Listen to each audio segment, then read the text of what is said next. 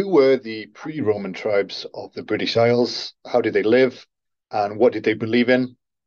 In this section, we'll be discussing the British Isles prior to the Roman invasion in the first century. Uh, this period of time is conventionally called the Iron Age, and it has a distinct culture, architecture, and tradition. The Iron Age itself is from approximately 800 BC, and we'll be focusing mainly on the middle and late period of this age. We'll also be speaking about the main island of Britain and maybe some of the smaller islands, but we will be excluding uh, what is now Ireland, as Ireland itself has its own distinct Iron Age development.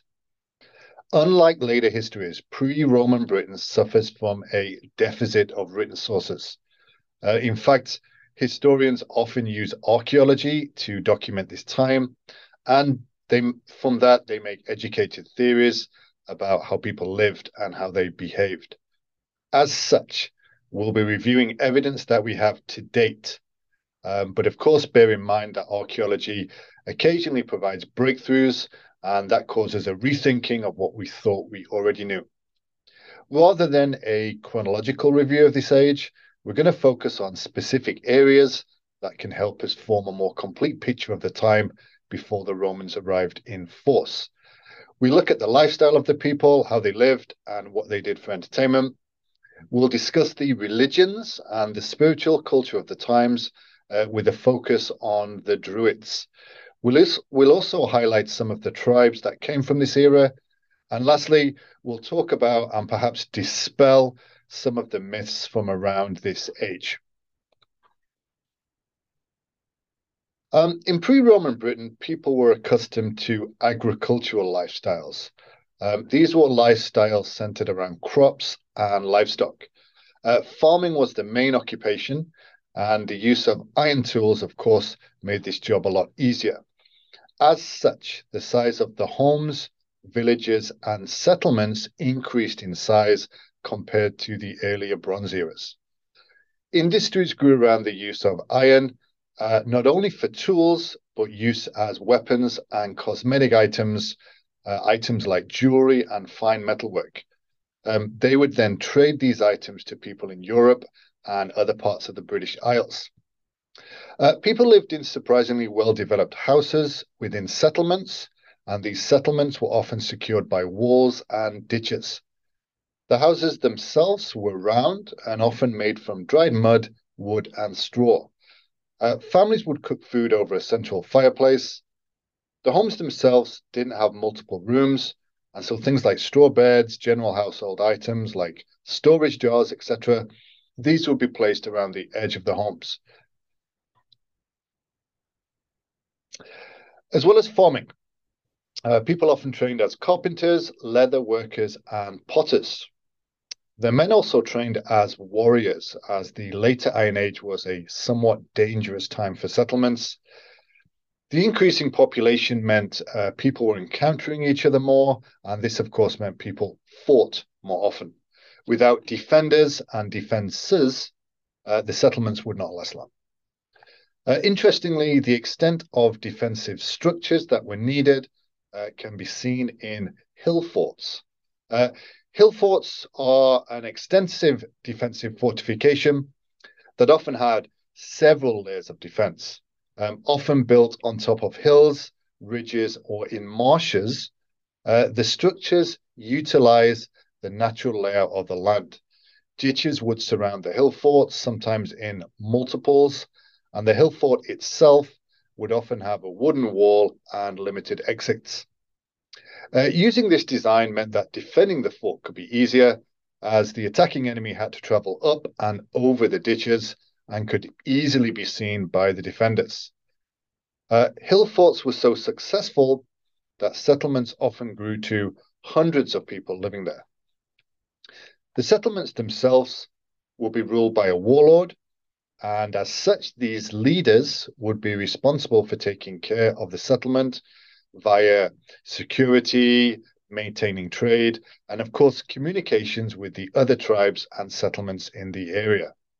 Iron Age Britain was very tribal, and each settlement would be wary of others. Uh, a lot of skirmishes and wars took place between the many tribes that occupied the British Isles at that time. If we look at the entertainment of the time, um, interestingly, it appears as if pre Roman Britons enjoyed board games as a form of entertainment. Uh, glass board pieces have been found in burial sites, and this indicate a widely practiced form of entertainment. Um, there would also be musicians, and these musicians would be playing drums, uh, flute type instruments, and horns. The instruments themselves could then double up in times of invasion as basic communications for the warriors.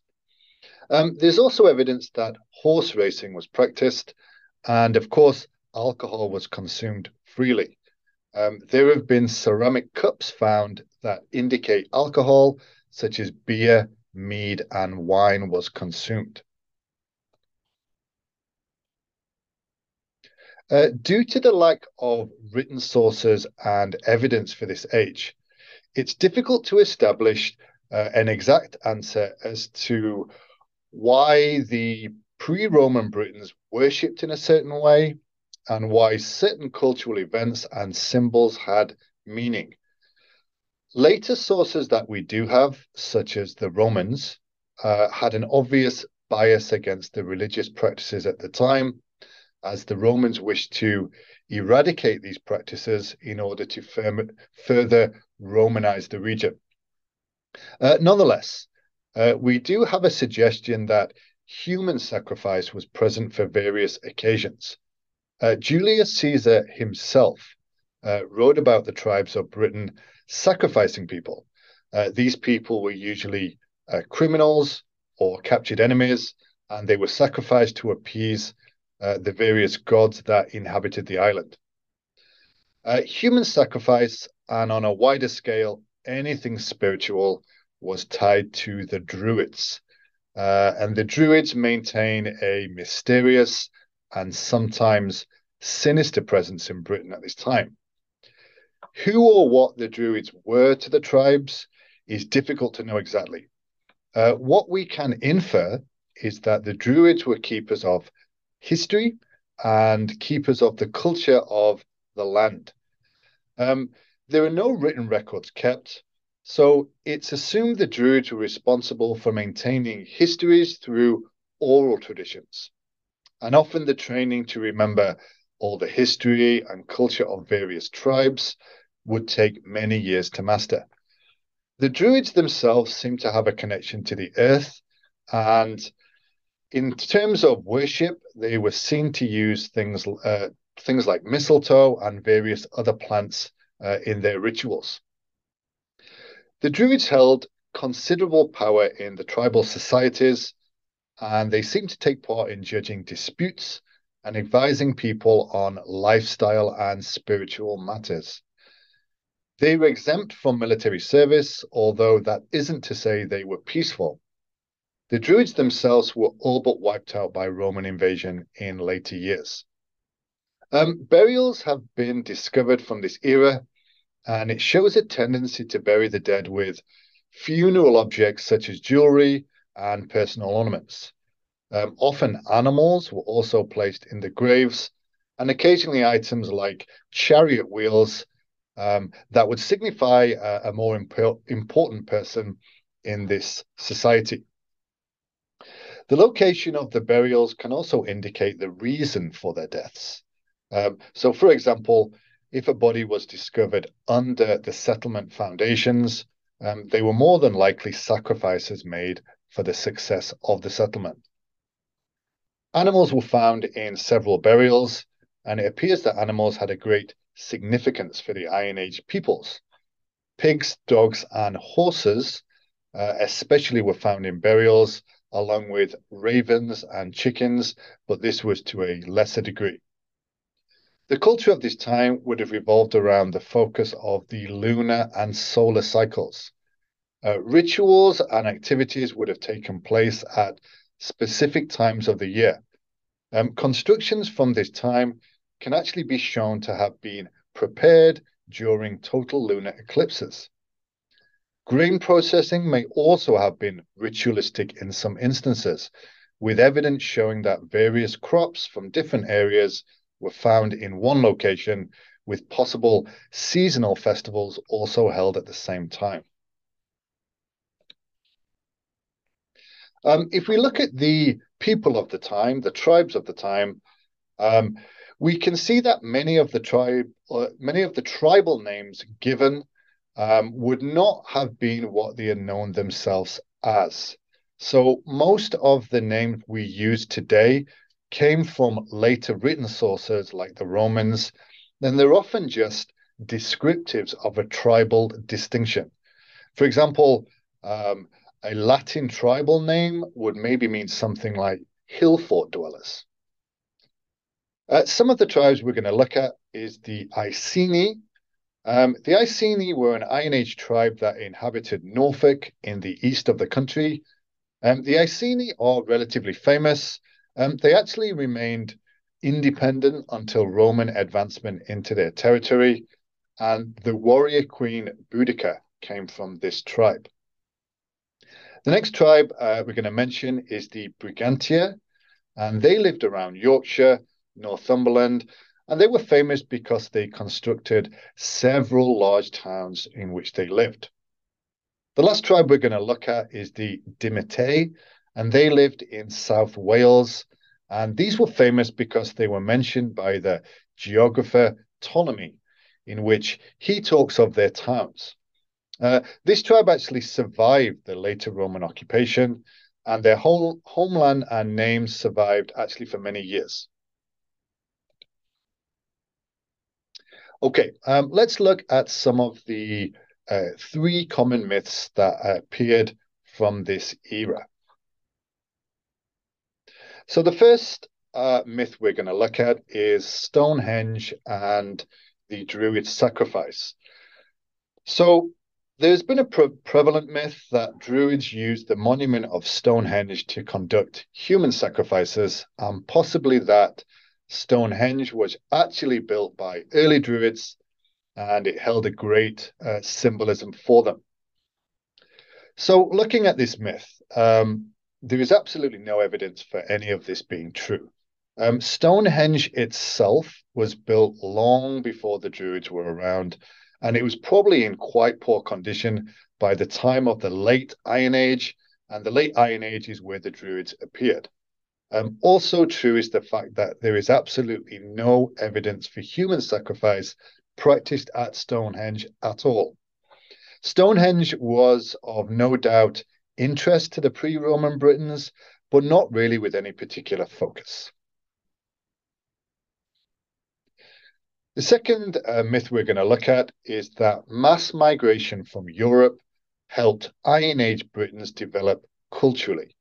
So, this myth uh, indicates that a massive influx of migrants overtook the Bronze Age settlers. And this, of course, boosted the culture and the practices, especially in terms of agriculture. So, looking at this myth, um, this myth is actually very likely true.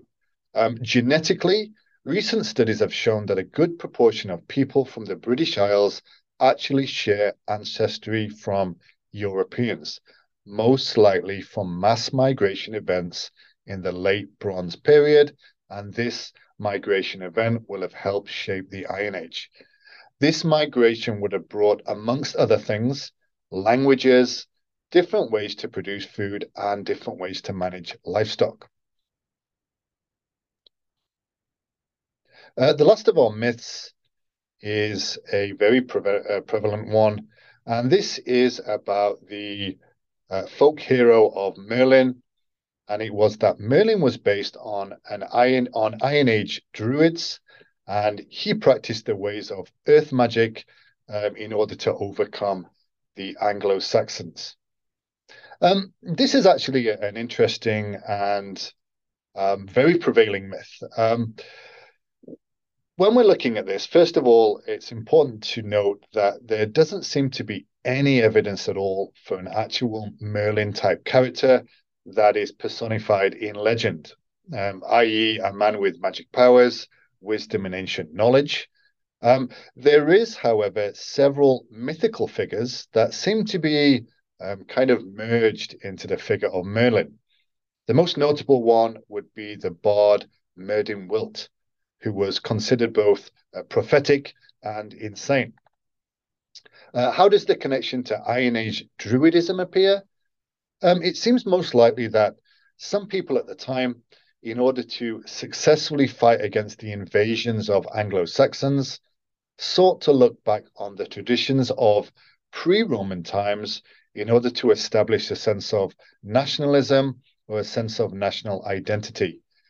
Druidism itself was effectively destroyed under the Roman occupation. So it's likely that not many people actually still practiced it, and it held a kind of mystique that was needed at the time. The concept of a wise practitioner of ancient ways uh, fits the Druid mystery well, as at the time they must have seemed knowledgeable uh, people, especially for the pre Roman tribes.